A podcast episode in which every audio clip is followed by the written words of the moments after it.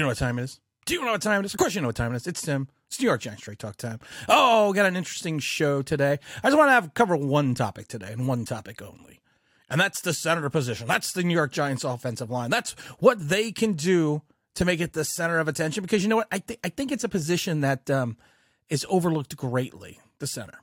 And I've talked to some people that uh, have worked in the league and one that still works in league. And I'm going to get into that conversation in a moment. But I always think of the scene of A huge problem on the O line, coach. Mm-hmm. I don't think it's because the defensive line is so spectacular. No, no. sometimes the defensive line isn't spectacular, and sometimes we have had issues with the offensive line. A lot of people will say, "But Tim, you you know you never say that it's always Daniel Jones's fault. It's never it's never the offensive line's fault." No, there's plenty of times it's the offensive line's fault. And the problem is, it always it always comes back to me in the center. And it's that center of attention. It's that guy in the middle. It's the guy that, you know, has the most opportunity to get a hold of the ball along with the quarterback. It's the gentleman that has that all important exchange with the quarterback. And of course, we're always talking about the center position. And I, I, I just I just find it interesting that the Giants, unless you go back to like uh, what's his name, Richburg, uh, was taken in the second round years ago. Uh, the Giants have not really had, I would say, a high quality center. I mean, unless you're going back to olden olden days, and even 1986 is old with Bart Oates. I mean, the Giants have had good centers, but they've never, I would, I would say, in the re- recent history in the last 20 years, have not had high quality centers. And as I mentioned before, I'd spoken to people that are still in the league.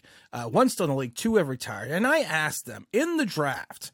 I always talk about, uh, you know, positional value in the first round. I've always, I've always mentioned that. I always bring that up because it's, it's a term I heard back in 2003, and it's always stuck with me. It's positional value. And I asked them what positions have the most value in the draft. And everyone, number one was uh, all, number one was quarterback. Number two, I was a little surprised back I was a little surprised about. Uh, it was cornerback. But then you kind of think about it.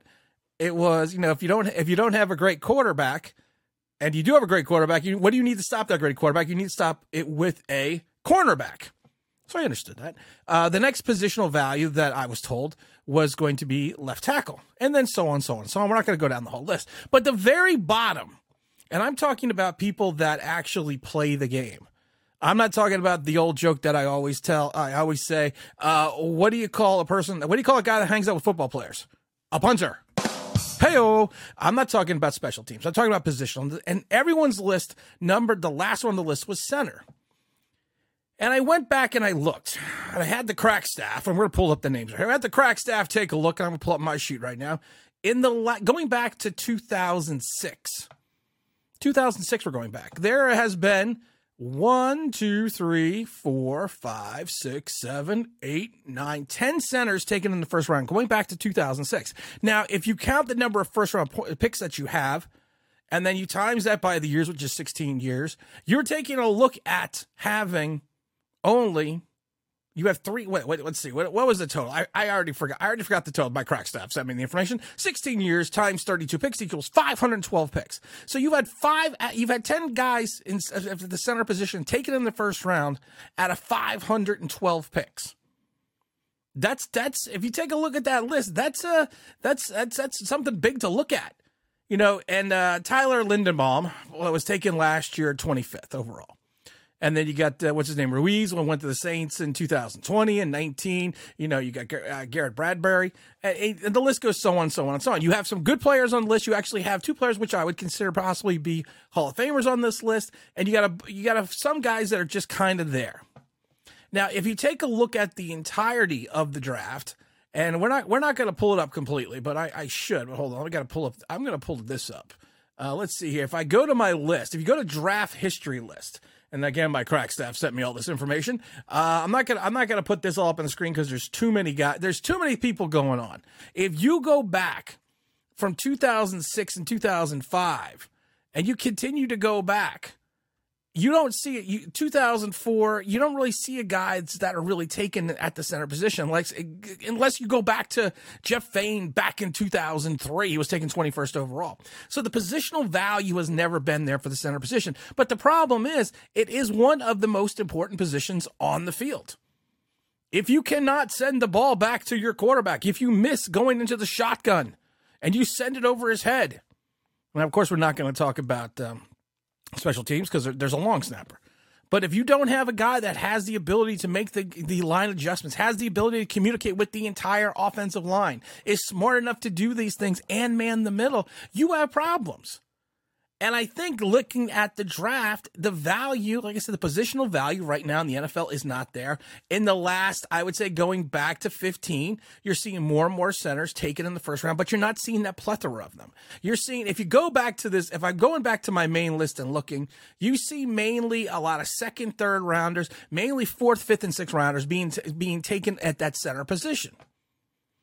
Now, the New York Giants are, are, are no different than any NFL team. You need that center. You are paying Daniel Jones X amount of money to be the guy.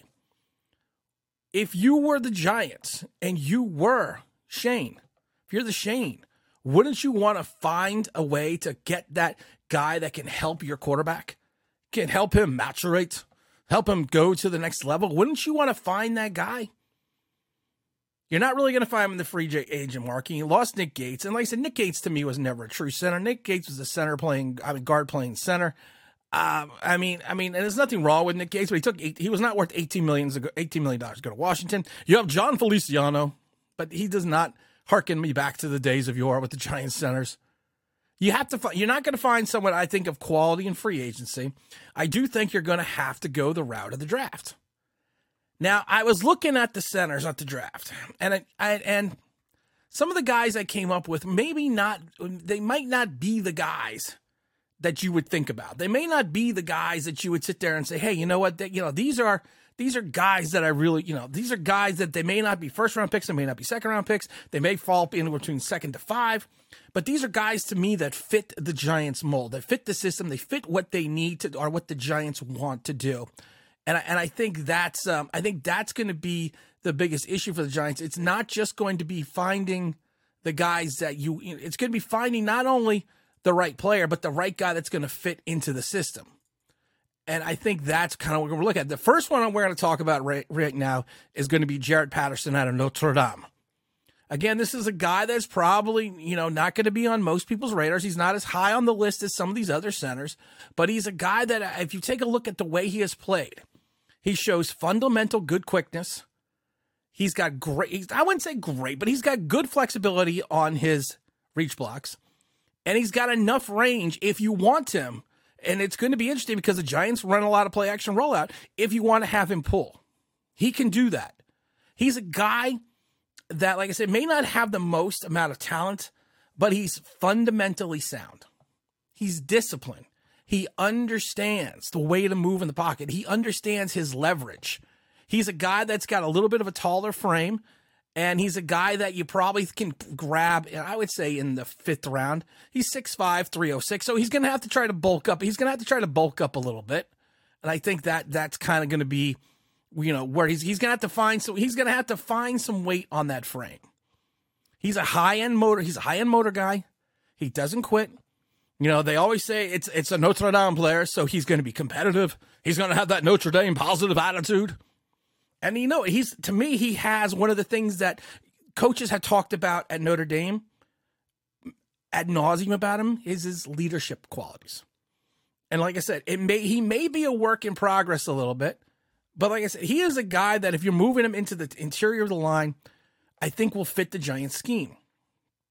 Um, he's what's a nice way to say it? He's when you look at the way he is as a pass protector, he's a little raw right now. And it's going to be interesting to go with someone like him because the fact that you have so much inexperience or so much uh, uncertainty at the guard position because your your guards are going to have to your guards are going to have to help your center.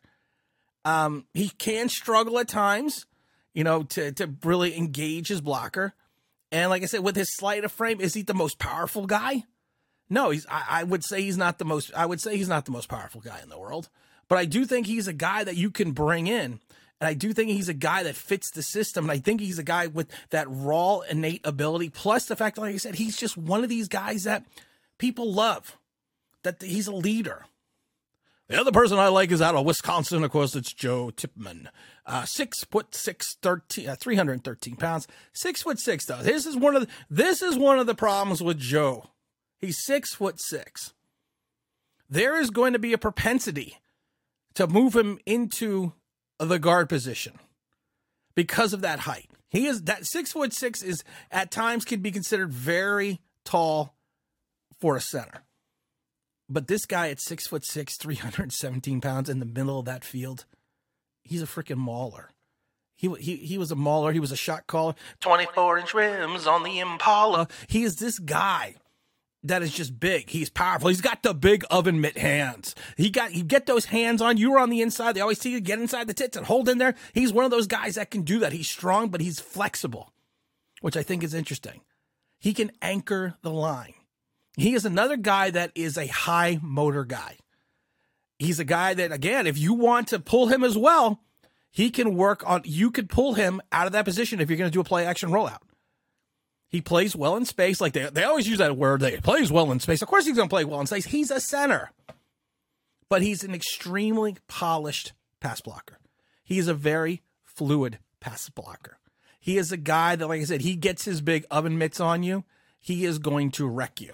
This guy, in reference to strength, 635 pounds on the back squat, 455 pounds on the bench press.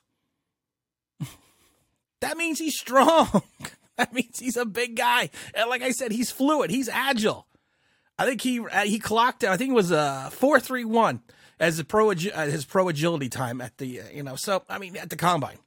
So he can move. Like I said, his biggest issue is going to be that he is tall for the position. They're either going to want to move him into the guard, or honestly, they're probably going to shift him out to tackle. And because of his height, which is kind of interesting to say, he often plays a little too high and he allows speed rushers to kind of knock him off balance and get around him. But if you put him in the center, I don't need to worry about that unless you're going up against someone like Aaron Donald or Dexter Lawrence. At 317, I would like to see him get up about 330. I'd like to see him build up some more stamina, build up some more muscle, build up some more mass. Ugh. His and like kind of going back to how he falls in the speed, uh, fall fails against speed rushers. His I would say his footwork is not phenomenal. But again, it's one of those things that if you put him and anchor him in the center of the line, I just need him to be the I need him to be the wrecking ball. I need him to go forward. He is a good athlete. He's another guy that's he's another guy that's he got that he's got that moxie about him. He's got that little bit of Jonathan Moxon in him. Probably going to go in the third round, maybe third or fourth round, but could project even a little bit higher depending on how the draft drops. And I think the draft is going to drop in- interestingly because, like I said, I think there's going to be a run of quarterbacks at the top. The last player I want to talk about is the Arkansas Razorback, is Ricky uh, uh, Ricky Stromberg. Um, Ricky, 6'3", 306. You know what? I, you got to notice that all these guys are are a little bit undersized. I'm not saying they're small, but you would like to see your guy get around 320, 335. He is another guy that has got a high. And like I said, this is the thing I'm talking about with these centers. They may not be the most physically talented that some of the other players, but they're high football IQ guys. They understand how to set protections. They know how to make the line calls. They know how to make the adjustments. This is another guy, if you talk to the guys in Arkansas, is extremely popular with not only all the players, but the coaches because he is a leader. He consistently finishes blocks, which is something that you need. He will knock your, you know, you know, I hate to use a phrase, but you, you use it all the time. You like use it all the time, Larkin. He'll knock your dick in the dirt. That's the kind of guy he is. He shows good awareness. He's got good reaction time. He can hold the line against stronger and bigger guys, defensive linemen. He's physical. Let's get physical. Physical. He is just one of these guys. He's he's another one that's a grappler. He should be a wrestler. I don't know. Maybe he is a wrestler. He's a mauler in the running game. He he's got a little. You know, I like him because he's got a little bit of nasty. He's got a little bit of freak nasty in him. He's limited in reference to his experience playing center. He he he needs to gain uh, you know some more experience. He'll he'll learn he'll learn more as he goes into the position. Is he the be- the other two gentlemen are better athletes? Is he a good athlete? No. I wouldn't say he's a good athlete. I wouldn't. I would say he was above average athlete. But again, he's a center. I'm blocking him in the line in the middle. I want him to sit there and anchor that middle line. I, you know how you have your your nose tackle back in the days of y'all. You're sitting there and being your anchor. That's what I want him to be. I want him to anchor the line. I want him to be that big presence in the middle. I want him to be the hog molly. He just needs to understand how to play within his space He doesn't really, I wouldn't say he has the best agility out of all the others, but like I said, I think he can be effective and I think he can be consistent. And I think that's what you need to look. I think that's what you need to look at if you're looking at this center position. He's probably going to go later in the draft. You may grab him at five, fifth round. You could grab him in the sixth round. I'm thinking. I don't think he's going to get past the sixth, but he, I'm not saying he is a project pick, but I'm saying he is a guy that you can get at a certain level. And he's a guy that you can get and work with because, again, he's got the football acumen, he's got the football IQ, he's a hard worker. He's a guy that fits that unselfish center mold. So hopefully those are just a couple names that I've been bandying about. We're bringing back the on the mic segment next week. We've got four new people that are signed up to do it. Uh, it should be a lot of fun. So I hope everyone stays tuned and enjoys that. And again, this is Tim. This is New York Giants Straight Talk, and I'm out of here.